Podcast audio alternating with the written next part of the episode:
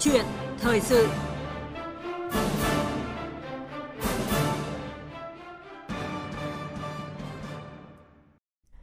Thưa quý vị và các bạn, hôm nay ngày 3 tháng 2, Đảng ta tròn 93 tuổi. 93 năm qua, dưới sự lãnh đạo của Đảng, sự nghiệp cách mạng của nhân dân Việt Nam đã giành được những thắng lợi to lớn, có ý nghĩa lịch sử và thời đại. Từ thực tiễn lịch sử lãnh đạo của Đảng cho thấy, thắng lợi của cách mạng Việt Nam chính là thắng lợi của công tác xây dựng Đảng. Trong mọi điều kiện, hoàn cảnh, công tác xây dựng chỉnh đốn Đảng luôn được Đảng ta quan tâm và được coi là nhiệm vụ then chốt, có ý nghĩa sống còn.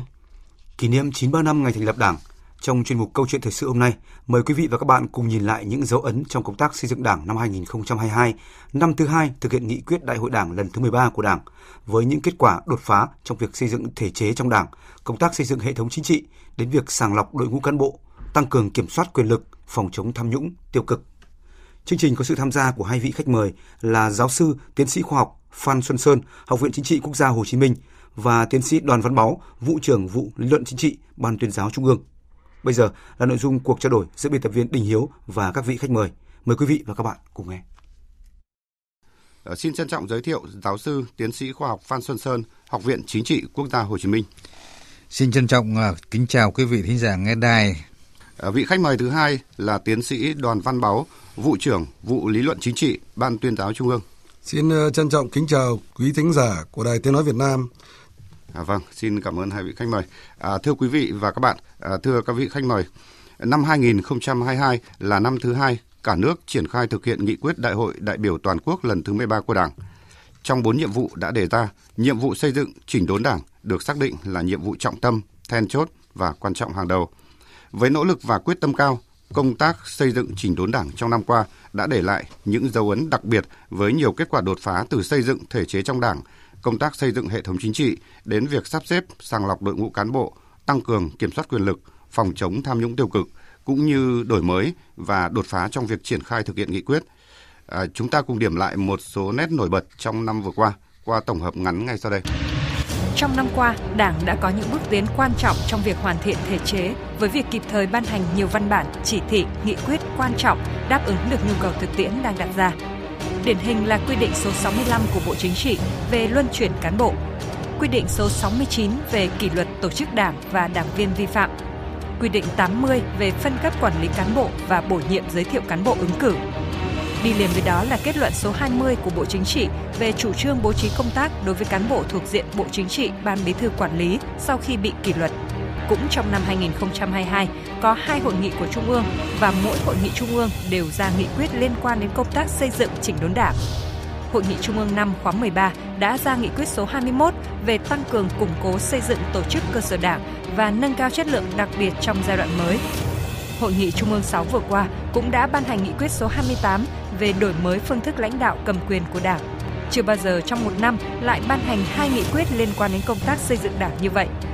Những văn bản nghị quyết đó đã tạo ra cơ sở chính trị pháp lý cho Đảng ta lãnh đạo cách mạng và sự nghiệp xây dựng bảo vệ Tổ quốc, nâng cao vị thế Đảng cầm quyền của chúng ta trong giai đoạn mới công tác phòng chống tham nhũng, xử lý kỷ luật đảng được đẩy mạnh và gặt hái được nhiều kết quả nổi bật. Các cơ quan tố tụng cả nước đã khởi tố điều tra gần 25.000 vụ với hơn 4.600 bị can, truy tố 2.157 vụ với hơn 4.500 bị can, xét xử sơ thẩm 2.198 vụ với 4.020 bị cáo về các tội tham nhũng kinh tế chức vụ. Riêng Ban chỉ đạo Trung ương đã tập trung chỉ đạo xử lý 108 vụ án vụ việc tham nhũng tiêu cực nghiêm trọng, phức tạp, nhất là đã khởi tố mới, điều tra nhiều vụ án tham nhũng tiêu cực đặc biệt nghiêm trọng, phức tạp xảy ra trong những lĩnh vực chuyên môn sâu, hoạt động khép kín và cả trong khu vực nhà nước và khu vực ngoài nhà nước như vụ án xảy ra tại Cục lãnh sự Bộ Ngoại giao, các vụ án xảy ra tại tập đoàn FLC, Tân Hoàng Minh, công ty AIC, vụ án xảy ra tại tập đoàn Vạn Thịnh Phát.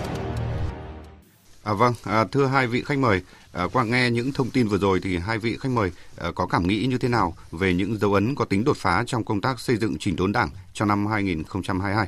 À, trước hết chúng tôi xin à, được mời ý kiến của giáo sư Phan Xuân Sơn ạ. Cái năm à, 2022 đấy là cái năm thứ hai chúng ta triển khai cái nghị quyết của đại hội 13 thì tôi thấy rằng là năm 22 đảng ta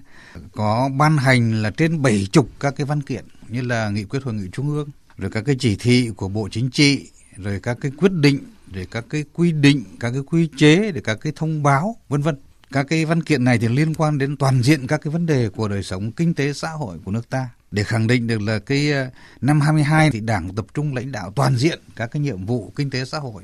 mà đại hội 13 của Đảng đề ra. Về cái ờ, nhiệm vụ xây dựng Đảng là nhiệm vụ then chốt đấy. Trong đó đó, trong xây dựng Đảng thì công tác cán bộ là then chốt của then chốt đó,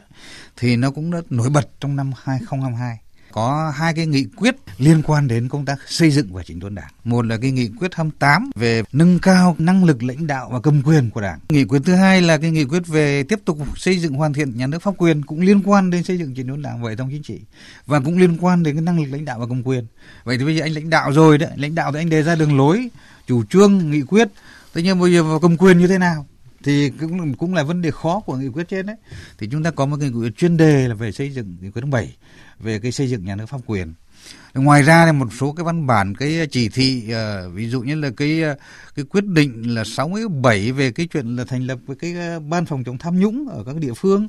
Thế rồi cái 69 về kỷ luật các tổ chức đảng và đảng viên rồi thông báo 20 về những vấn đề từ chức tức là những cái liên quan đến hai cái vấn đề mà tôi cho là rất nổi trội. Trong suốt nhiều thời kỳ vừa qua đó thì cũng có. Thế nhưng mà vừa rồi là rất là nhấn mạnh à, đặc biệt là cái hội, hội nghị 22 tôi tôi chưa nói cái văn kiện về các hội nghị của các ban chỉ đạo. Ví dụ như cái hội nghị 22 của ban chỉ đạo về trung ương phòng chống tham nhũng chẳng hạn thì cũng là hội nghị rất là quan trọng tôi cho liên quan hai cái mặt và nổi bật đấy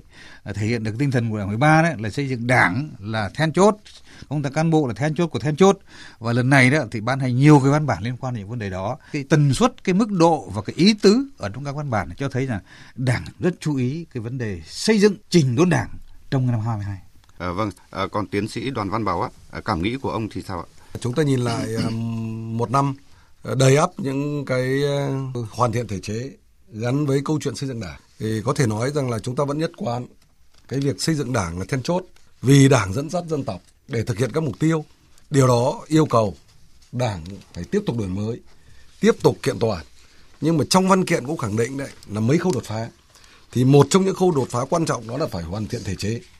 Trong đó có thể chế kinh tế trường định ứng chủ nghĩa. Nhưng mà nó cũng có những thể chế liên quan đến tổ chức bộ máy con người. Và chính vì khi đã xác định công tác cán bộ là then chốt của một then chốt, mà nhất là cán bộ đảng viên, mà đảm bảo cho cái việc là chống suy thoái, chống cái việc là gì các cái nguy cơ trong đó có một cái nguy cơ là mất đi cái vai trò lãnh đạo của đảng. Vì vậy là tập trung làm đó là một trong những cái dấu ấn hoàn thiện thể chế. Nó trở thành các cái quy định chế tài để cho người ta dễ soi dễ sửa và dễ thực hiện trong cái quá trình tổ chức thực hiện cái các cái quyết định. Thì chúng tôi thấy rằng là cái việc mà chúng ta tiếp tục phải hoàn thiện làm cho con người hoạt động theo khuôn khổ trong những cái quy định của đảng ta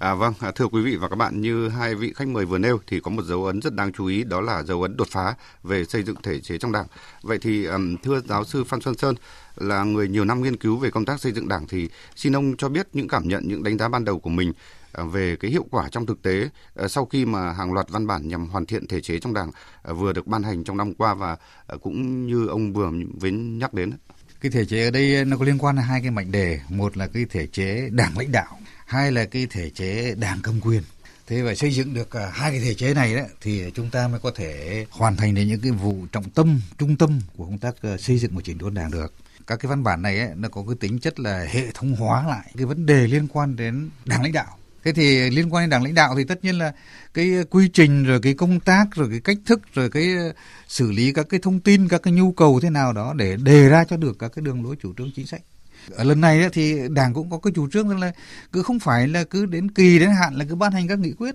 Mà cái gì mà nó có quan trọng thì ban hành nghị quyết, mà không quan trọng thì thôi. Và cái gì mà nghị quyết mà nó đã lạc hậu rồi thì chúng ta phải tuyên bố là bỏ. Tôi cho là cũng có cách nhìn nhận mới và văn bản về đảng lãnh đạo này thì tôi cho rằng là cái nghị quyết 28 về nâng cao cái năng lực lãnh đạo và năng lực cầm quyền. Thế thì trước đây chúng ta chỉ nói về cái năng lực lãnh đạo thôi. Đến đầu 13 thì chúng ta mới nhắc đến cái chuyện năng lực cầm quyền. Và lần này á, trong nghị quyết này á, thì chúng ta đã nối hai cái này lại vào một. Đó. Nếu anh là một đảng duy nhất và anh vừa lãnh đạo mà anh vừa cầm quyền nhưng mà anh lãnh đạo anh đề ra đường lối tốt rồi nhưng mà anh không cầm quyền tốt thì anh không thực hiện được các mục tiêu của cái đường lối lãnh đạo mà đã đưa ra và vì vậy đã nhiều năm mà trước đây chúng ta hay đề ra đường lối rất đúng. Nhưng mà khi đánh giá lại thực hiện không được. Thế và cuối cùng kết luận là gì? Là do tổ chức thực hiện. Mà tổ chức thực hiện thực chất ấy, là chính là ở chúng ta đây do một đảng lãnh đạo và công quyền thì do cái chính là không cầm quyền. Vì vậy lần này thì đảng chú ý cái chỗ đó và xây dựng cái thể chế cầm quyền.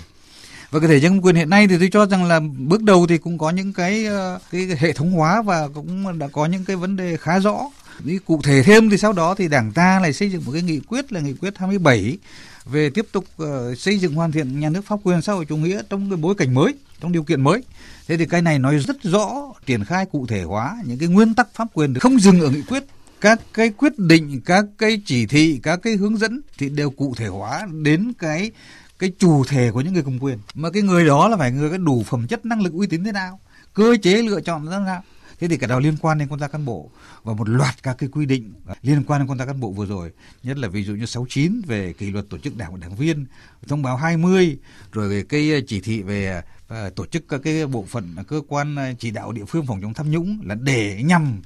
xây dựng được một cái đội ngũ cán bộ có đủ năng lực, để có trình độ và có đủ uy tín để mà thực hiện cái việc công quyền. Và không chỉ là các cái mối quan hệ trong cái hệ thống văn bản của đảng, mà nó còn đồng bộ hóa với cái hệ thống pháp luật của nhà nước. Cái này là một cái là là cũng là mới. Thì nhiều khi là quy định của đảng với pháp luật nhà nước nó có những cái vách nhau. Thế nhưng bây giờ cái này được đồng bộ hóa. Thì một vài cái nét như vậy để nói rằng là những cái chuyển biến mới trong cái hệ thống văn bản vừa rồi liên quan đến công tác xây dựng chỉnh đốn đảng. Dạ vâng, à, xin à, cảm ơn giáo sư Phan Xuân Sơn. À, thưa tiến sĩ Đoàn Văn Báo là với việc tiếp tục hoàn thiện thể chế trong Đảng như vậy thì theo ông đã và sẽ tạo ra những chuyển biến như thế nào à, trong việc đổi mới phương thức lãnh đạo của Đảng đối với hệ thống chính trị, đảm bảo công tác lãnh đạo hiệu quả, à, thiết thực, à, sát thực tiễn, đáp ứng yêu cầu lãnh đạo toàn diện của Đảng trong giai đoạn mới? Cái yêu cầu hoàn thiện thể chế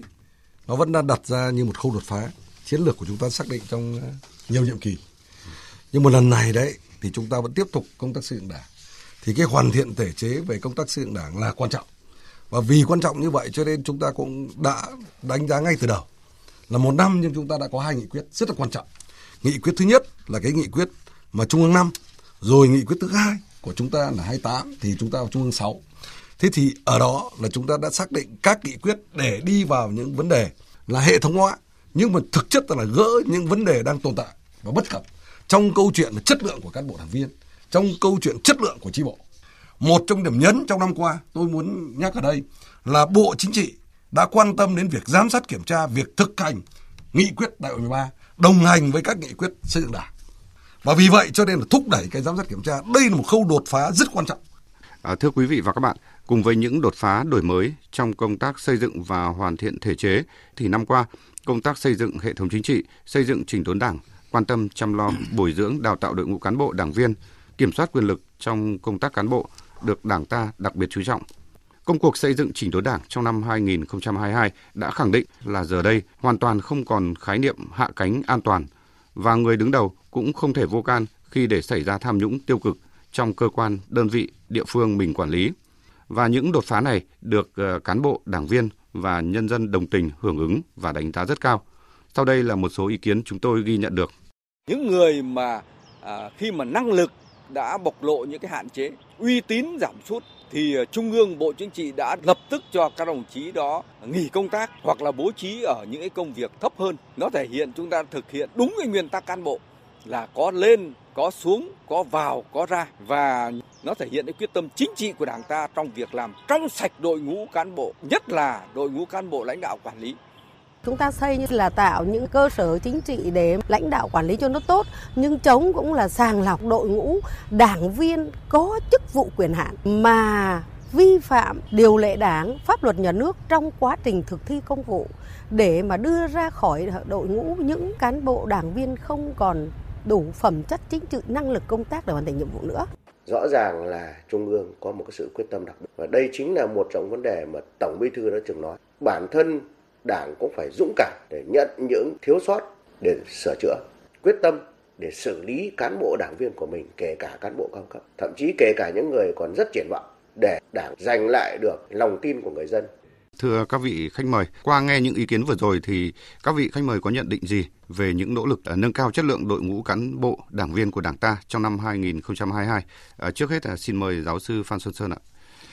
Liên quan đến cái vấn đề à, từ chức ấy, thì tôi cho rằng năm 22 này là một cái năm mà thực hiện trong thực tế rất là nhiều. Nhưng mà trong cái công tác cán bộ của Đảng ta từ trước đến nay đó nó nổi lên vấn đề là tại sao không thấy cán bộ từ chức. Mà đặt ra vấn đề này rồi nhưng mà cũng không phải là đã có từ chức được ngay. Bởi vì là cái công tác cán bộ này là công tác của tập thể công tác của tổ chức chứ không phải là vấn đề chỉ của cá nhân anh mà anh muốn vào thì anh vào anh muốn anh muốn ra thì anh ra anh muốn lên thì lên muốn xuống thì xuống mà đây là một cái, nhiều khi là một cái nhiệm vụ, cái trách nhiệm mà tổ chức giao cho anh, mà anh thoái thác là không được. Mà anh làm không tốt thì tất nhiên cũng không được. Đấy, mà anh vi phạm kỷ luật rồi thì cũng càng không được. Nó rất khó. Thế vừa rồi thì tôi cho rằng cái năm 22 đã, ngoài cái quy định đã mở ra rồi, trong thực tiễn để giải quyết được một số vấn đề có cái tính là tiền lệ ờ, để sau đó là chúng ta có thể làm. Một là quy định cái đội ngũ ờ, cán bộ các cấp, trong đó cái cán bộ cấp cao, cấp mà bộ chính trị, trung ương, ban bí thư quản lý. Đó. Thì có thể từ chức tổ chức là có mấy cái trường hợp có thể tổ chức thế này. Một nó có thể vi phạm khuyết điểm rồi là mất uy tín rồi là hạn chế năng lực thì có thể từ chức. Thứ hai là có thể bị kỷ luật nhưng mà ở cái mức độ là uh, nó chưa phải truy tố mà nhưng mà nó tồn tại như vậy giữ cương vị như vậy thì nó khó điều hành cho đơn vị cho tổ chức. Vậy thì có thể từ chức hoặc là đảm nhiệm một cái vị trí khác hoặc là phấn đấu tiếp tục. Cái chốt cuối cùng là cái chỗ đây là cái trách nhiệm của cán bộ. Anh có đảm đương được nhiệm vụ thì anh nhận làm và anh không đảm đương được nhiệm vụ dù lý do là bị kỷ luật, hay là dù cái lý do là bị hạn chế về năng lực, hay là vì cái lý do khách quan về sức khỏe chẳng hạn, ví dụ thế, thì anh cũng nên tổ chức. Và tổ chức đảng hiện nay thì không phải là khó khăn gì, mà nếu cái chuyện đó mà rõ ràng là nó có chứng cứ, đó, có bằng chứng, thì để cán bộ tổ chức thì một là nó phù hợp với năng lực của người ta, nó đỡ gây áp lực và là đỡ gây những vấn đề phiền toái trong cái công tác. Thứ hai là cái tổ chức nó vận hành thông suốt. Và cái thứ ba nữa là để cho tạo điều kiện cho những đồng chí, những cán bộ mà có đủ năng lực, có phẩm chất, có uy tín, có thể đảm đương được cái trách nhiệm đó, giữ cái trách nhiệm đó, làm cho bộ máy của đảng nó vận hành thông suốt hơn, mục tiêu nhiệm vụ của đảng hoàn thành nhanh hơn, tốt hơn. Nhưng mà cái quan trọng là năm 22 này đã làm được một số cái việc rất khó, đã tạo ra được những cái tiền lệ để xử lý những vấn đề như vậy còn tiến sĩ Đoàn Văn Bảo á, xin mời ý kiến của ông về nội dung này. Khi cán bộ đấy thì là gốc của công việc. Nhưng mà nếu như mà khi cán bộ mà đã có vấn đề liên quan đến năng lực rồi liên quan đến câu chuyện là uy tín giảm sút. Uy tín giảm sút ở đây nó có hai việc. Một là bản thân anh không đủ sức lãnh đạo mà anh chưa mắc sai lầm. Nhưng cũng có thể là anh mắc sai lầm rồi thì anh cũng có uy tín giảm sút. Cả hai phương diện đấy thì đều có câu chuyện là nếu như cái tự trọng của con người thì đương nhiên là anh không tiếp tục cánh tác được. Thế thì ở đây nó có cái câu chuyện là trước đây đấy, miễn nhiệm và từ chức là một câu chuyện rất khó. Nhưng mà khi mở nó ra đấy, tạo cho những người khi mắc khuyết điểm dễ dàng hơn trong cái việc là gì? Không phải là gì? Sinh hoạt là rồi đánh giá rồi là phải kỷ luật nó nặng nề. Mà anh nhận một cái xin nghỉ miễn nhiệm miễn nhiệm cái chức vụ của mình. Nếu anh không tự nguyện thì bản thân tổ chức cũng gợi ý và tổ chức cũng sẽ làm các việc để cho anh phải thay đổi. Nhưng nếu như vậy thì nó nặng nề. Và vì vậy trong cái xử lý cán bộ đấy, ngay trong cái đó chúng ta cũng thấy rất nhân văn. Thì đây là một cái là tạo một cái tiền đề nó rất là nhẹ nhàng. Nó vừa là nhân văn, nó vừa tạo ra cái cơ chế như đồng chí sơn nói, là nó có ra có vào, có lên có xuống. Và đây cũng là tạo những cái cơ hội cho cán bộ có đủ năng lực, có nhiệt huyết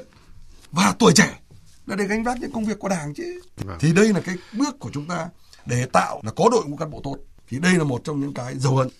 à, thưa hai vị khách mời là những đột phá đổi mới về công tác đảng trong năm qua thì sẽ là tiền đề vững chắc cho những thành công trong công tác đảng năm 2023 này. Vậy thì trong năm mới 2023 này thì hai vị khách mời có những đề xuất và kỳ vọng gì vào việc tiếp tục đổi mới phương thức lãnh đạo cầm quyền của Đảng đối với hệ thống chính trị nhằm đưa đất nước ta tiếp tục đạt được những thành công mới, hiện thực hóa những mục tiêu mà chúng ta đã đề ra đến năm 2030 và định hướng đến năm 2045. Năm 2003 đấy thì ờ, trước hết là chúng ta cũng phải quyết tâm thực hiện cái ờ, tinh thần của nghị quyết ờ, đại hội 13 đã đề ra.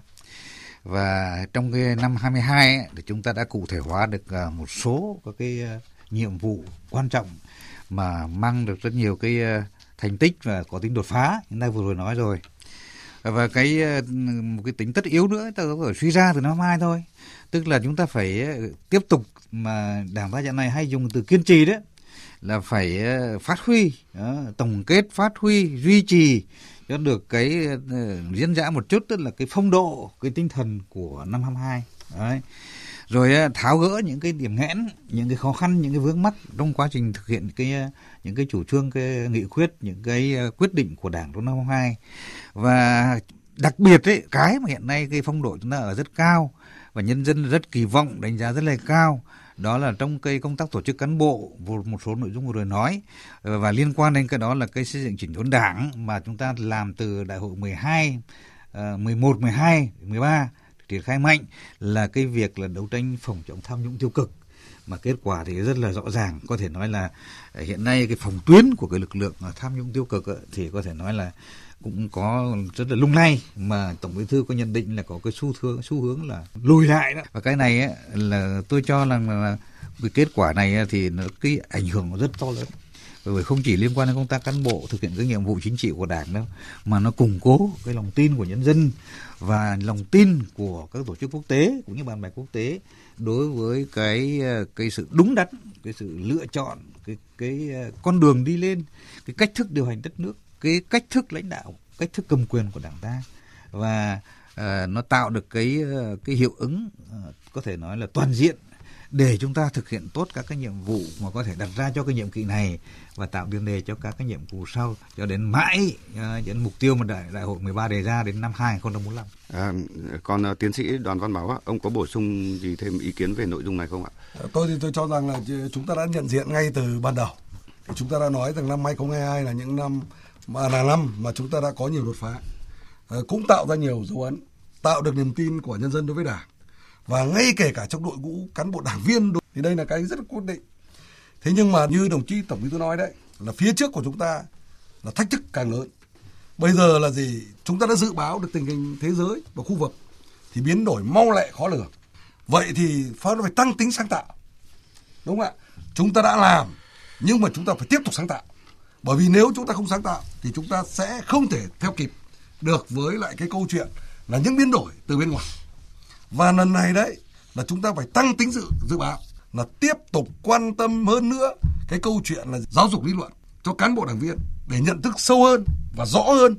về những điều chúng ta cần phải triển khai tổ chức thực hiện. Trong đó có cả cái câu chuyện liên quan đến cái học và làm theo ba